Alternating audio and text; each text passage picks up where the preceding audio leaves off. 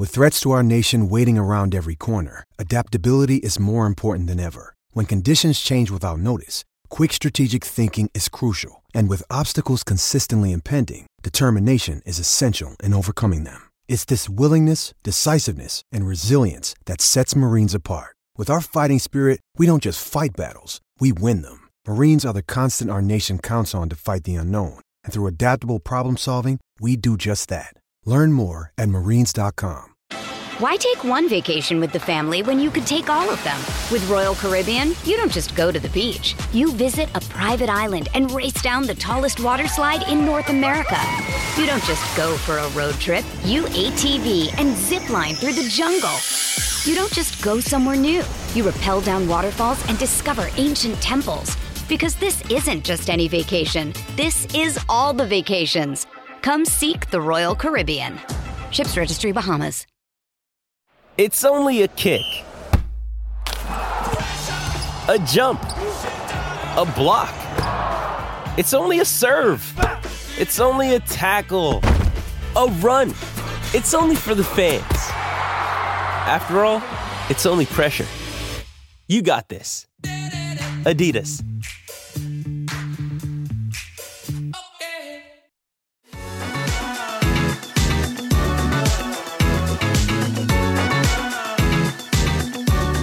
Hello and welcome back to the Claret Blue podcast. Your eyes do not deceive you. It's only me for today's post-match show after Aston Villa's 3-2 win over Luton Town on Saturday night. We wanted to record a post-match show yesterday, obviously. Um, if you follow Dan on Twitter, then you'll know that he has just moved house and Virgin Media have um, screwed him over. They haven't installed their Wi-Fi, his Wi-Fi, sorry, yet, meaning that we couldn't bring you a post-match show yesterday, but I thought, well, after another Aston Villa win, we have to talk about it for at least 20 minutes. So yeah, here I am on my own. So hopefully this doesn't go uh, too badly wrong.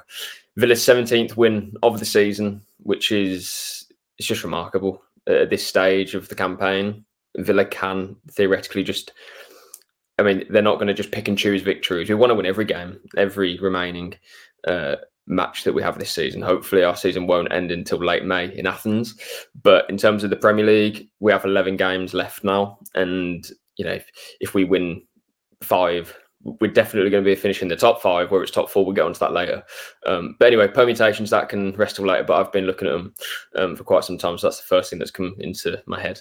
Um, but we'll start with, I suppose, the first half from yesterday.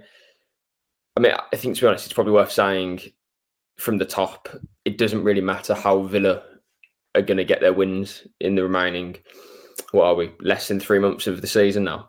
Um, it's all about getting over the line. Whether you are going for the title, as we saw Liverpool winning late at Forest yesterday as well, um, whether you're scrapping against relegation like Luton are, like Forest are, Everton, other teams as well, or you go for Champions League like Villa and Tottenham, Man United, you have to put in that conversation at the moment. I mean, they play obviously Man City later, and we will, you know, get on to that again later in my little mini show here. But um, yeah, I don't want to kind of jinx anything to do to do with them because we know we've been scarred by them previously, um, and it could happen again. You never know. But Villa are in a really good position right now. Three wins in a row, um, three wins, three away wins, sorry, in a row as well for the first time in 13 months started really well against Luton. They were totally dominant, Villa, in the first half.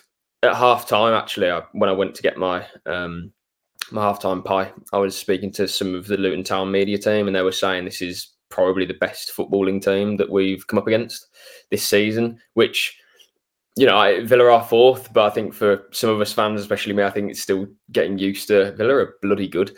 You know, and hearing those things, to, even from where we came from, you know, two years ago, even a year ago, Villa weren't um, nailed on to be getting Europe at all. You know, we had to put in a certain amount of wins to um, try and get near the top seven. Really, we were around tenth for a long time, and look where we are now. We are again. I'll, I'll talk about the second half later on, but let's just focus on the big positives of the first half so far. Villa were they were in total control. It was the perfect away performance in the first half. Um, similar, very similar, in fact, to the United game, and as we'll get on to, it was similar to the defeat at Old Trafford in some ways. Of, of course, we won this time, um, but there was no moment again, like the United game, where I, I felt threatened by Luton, and that was full credit to Villa. Again, people I was speaking to at half time, they did mention that, you know, going toe to toe uh, with City, sorry, um, that might have played a factor as well. But I don't know. I just think Villa played very well. Everything Emery warned against in the first half, Villa um, kind of mitigated. I think there was probably one attempt on, it wasn't even on target, one attempt from Luton, which was Andros Townsend's header, I think, which went over the bar. Maybe there was something in additional time as well. I think Ross Barkley had a free kick as well.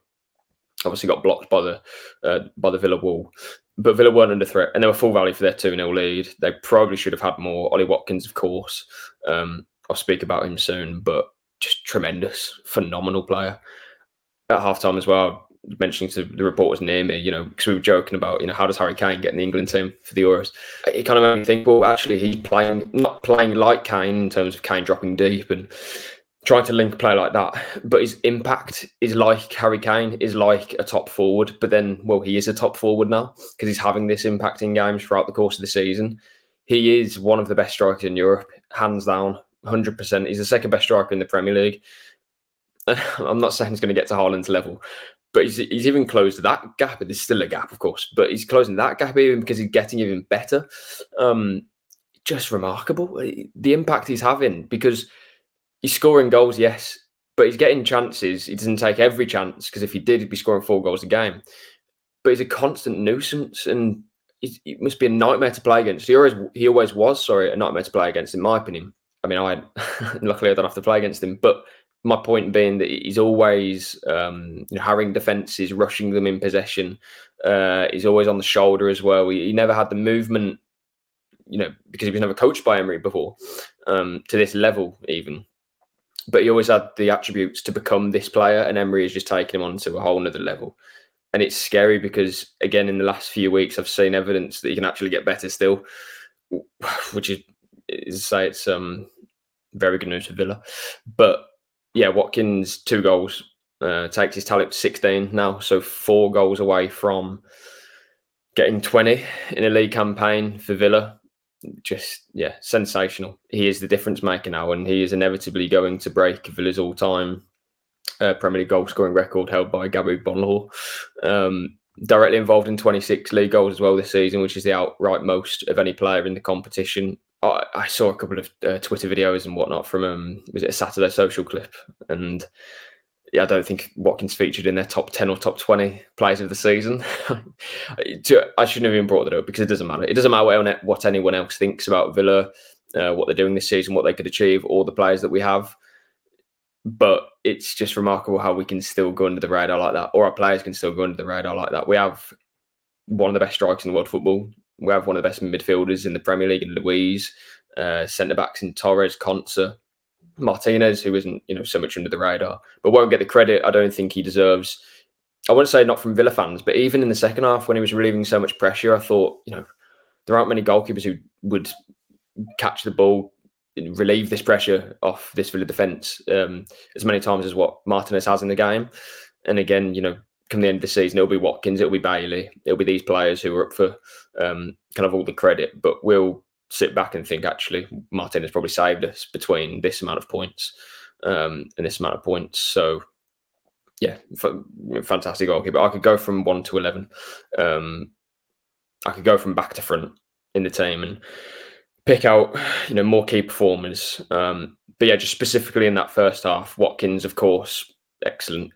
Douglas Luiz as well, really good thinking, quick thinking to put Watkins away for the uh, second goal. Thought Cash did well.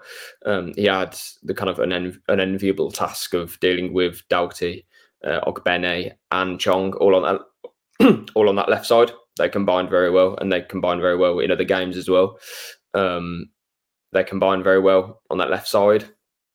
I think Ogbene moved over to the right to Alex Moreno, which causes problems.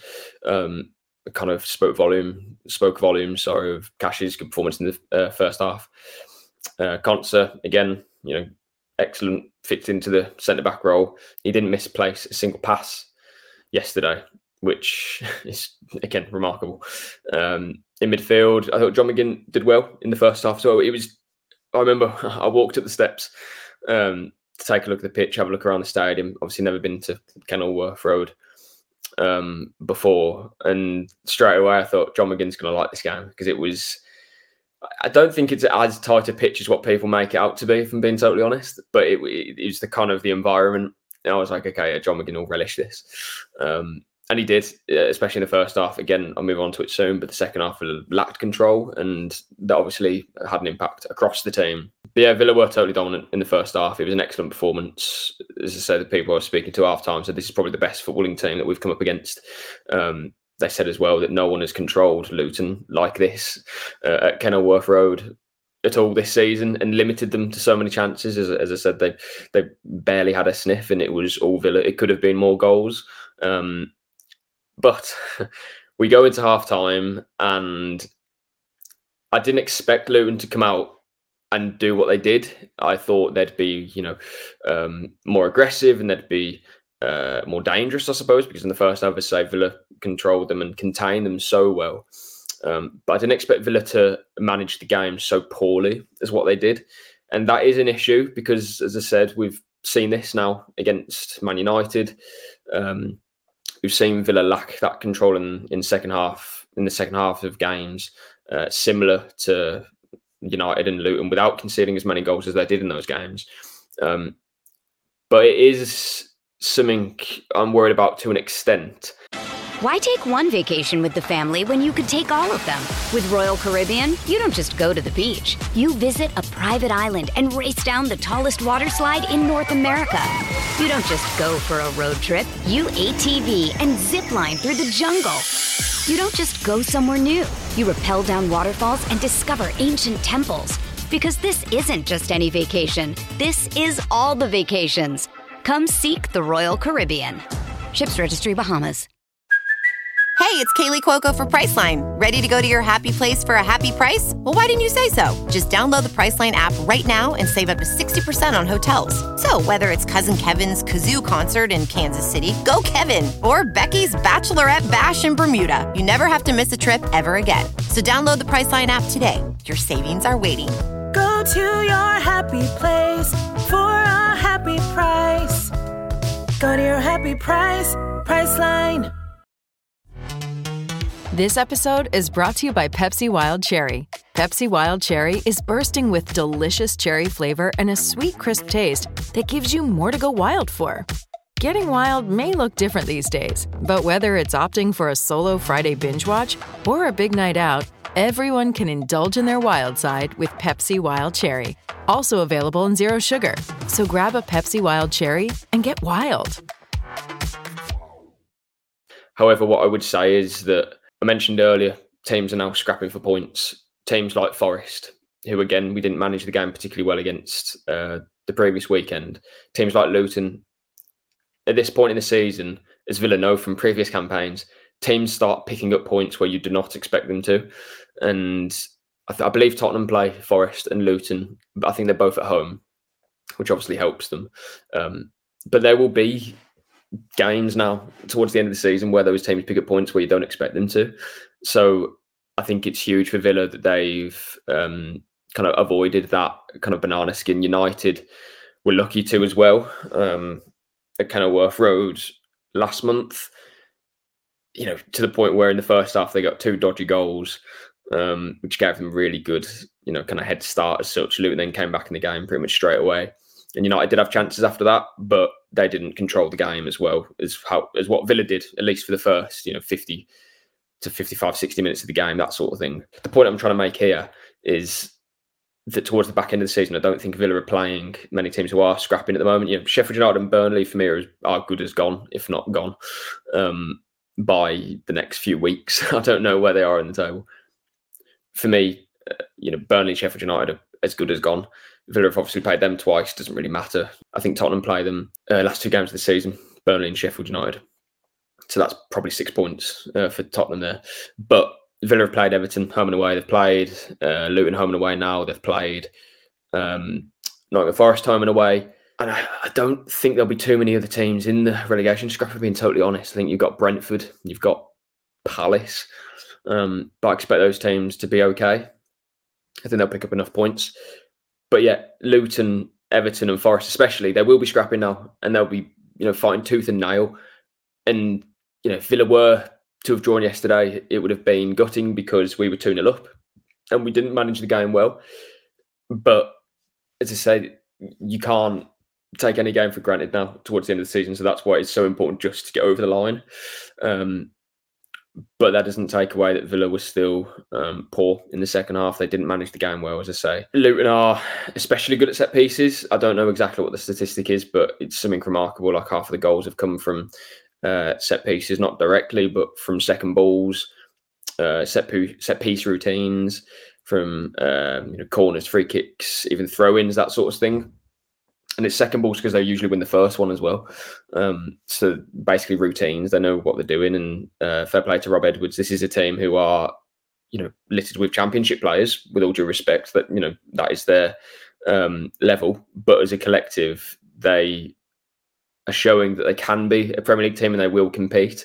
And as I mentioned earlier, Emery warned against them, you know, staying in games throughout throughout the period of 90 minutes, and that's what they did against uh, Newcastle United, Newcastle United, Newcastle and United, other teams as well.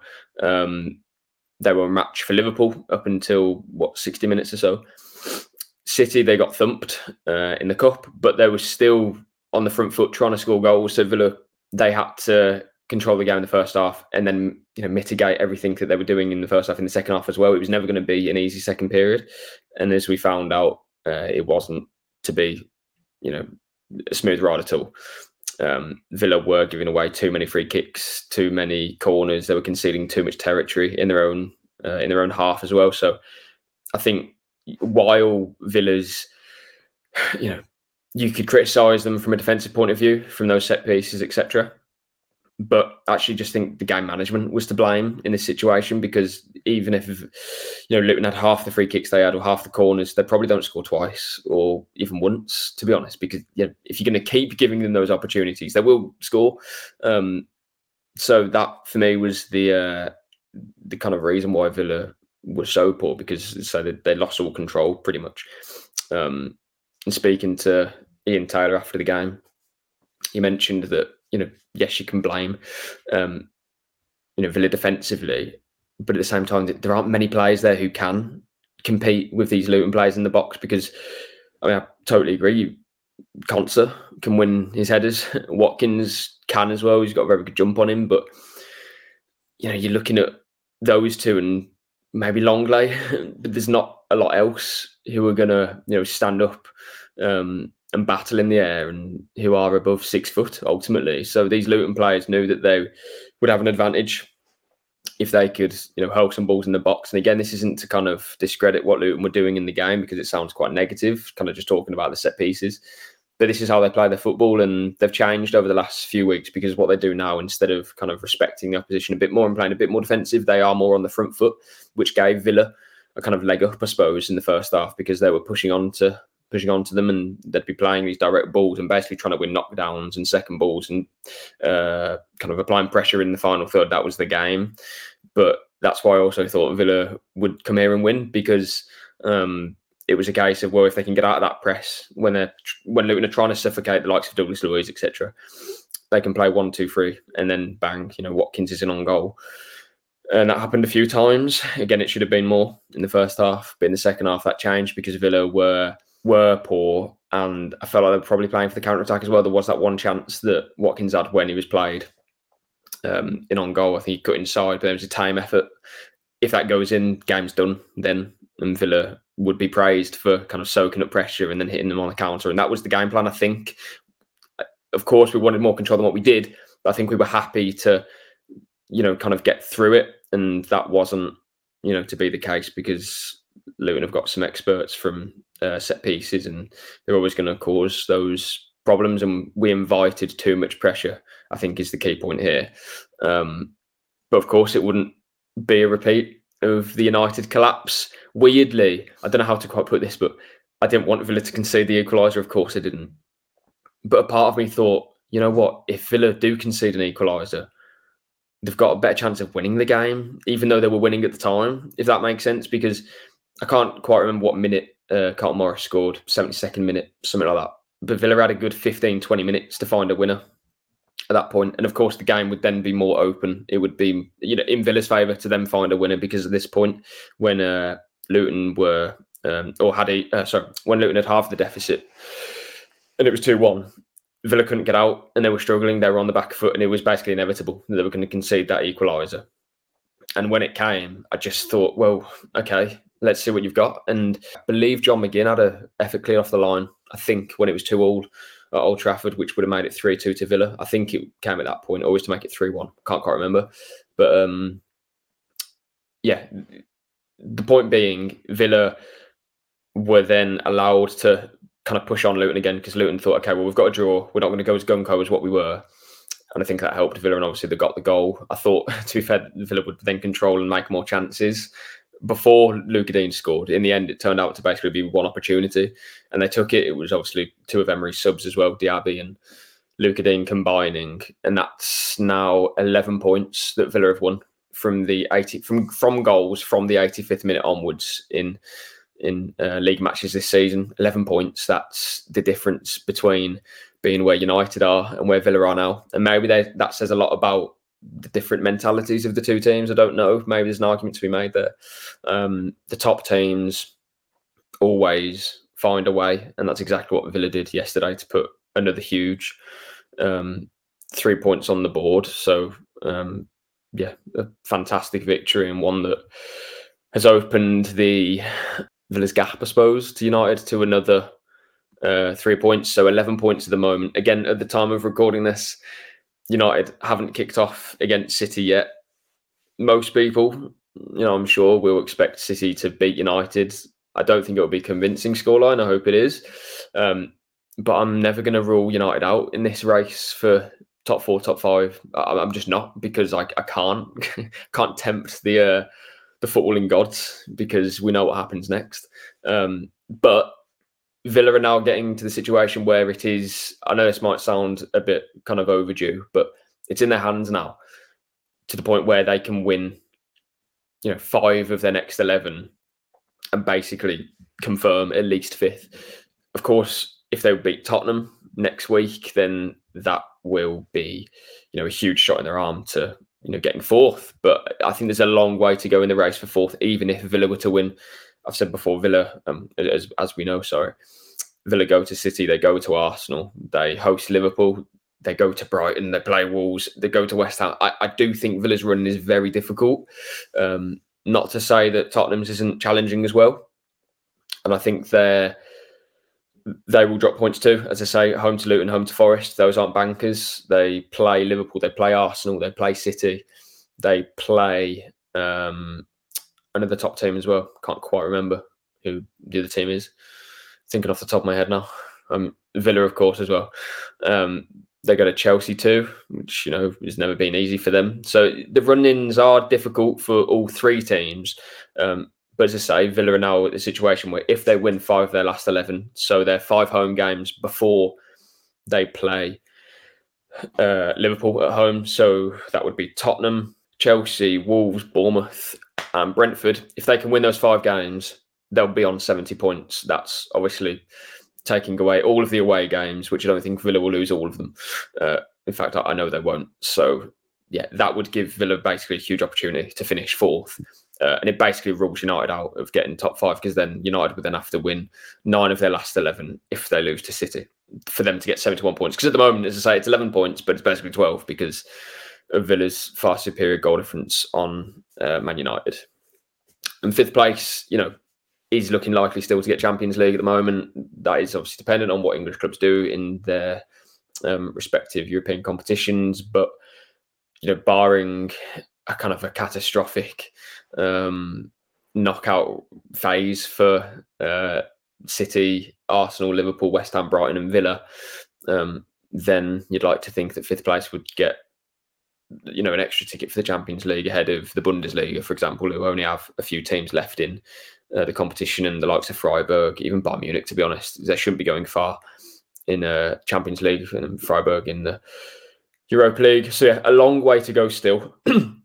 but Villa are now at the point in which, as I say, they can again they, they're not going to pick and choose where they get their wins. but we now know what we need to do to achieve it. It's in our hands. We know that five wins is going to basically secure it. Um, pretty much, and you know, a couple of draws here and there, fantastic job done. Champions League football comes back to Villa. The only, I suppose, blot on the um, on the win was uh, Jacob Ramsey coming off a foot injury again. He'll get that scan today. They'll know the results, um, you know, by this afternoon, whatever it may be. Whether it's related to his previous injury, I'm not totally sure, but obviously it's far from ideal. And um, he wanted to continue. He had to come off.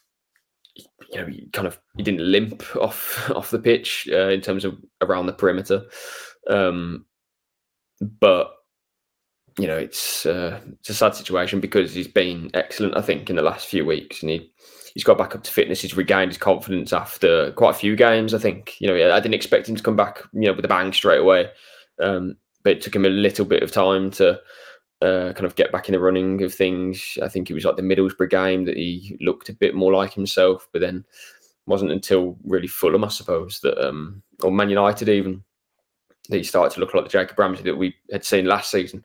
Uh, so that's a real shame for him. I don't know where that leaves him in terms of you know, can he play a part of the next month, season? I, I don't know. It's all speculation at the moment, but it's not good that he's picking up these, you know, similar injuries, or I presume similar, um, yeah, not a good situation. But it opens the door for you know the next man to step, to step up, and that was Morgan Rogers, who actually I thought was excellent in the first half. I really did. Um, he played sixty minutes or so, came close to scoring. You know what would have been a fantastic goal, of you know potentially a maybe not a goal of the season contender when Jhon Duran exists, but um, you know that was going top corner before Thomas Kaminski tipped the ball over the bar really good save. And to be fair, the Luton keeper is a very good goalkeeper. Expecting to be in the Premier League or in one of the top divisions if Luton are relegated this season. Performed really well and kept the scoreline down for sure in the um, first half. But yeah, Rogers was really good for me, um, especially in the first period. Again, the second half was difficult to judge him because Villa managed the game poorly, and I don't think you know him playing as a left winger there's not a whole lot he can do. I mean, yes, maybe he could have committed less fouls, um, but you know he's learning and um, yeah, completed 100% of his dribbles.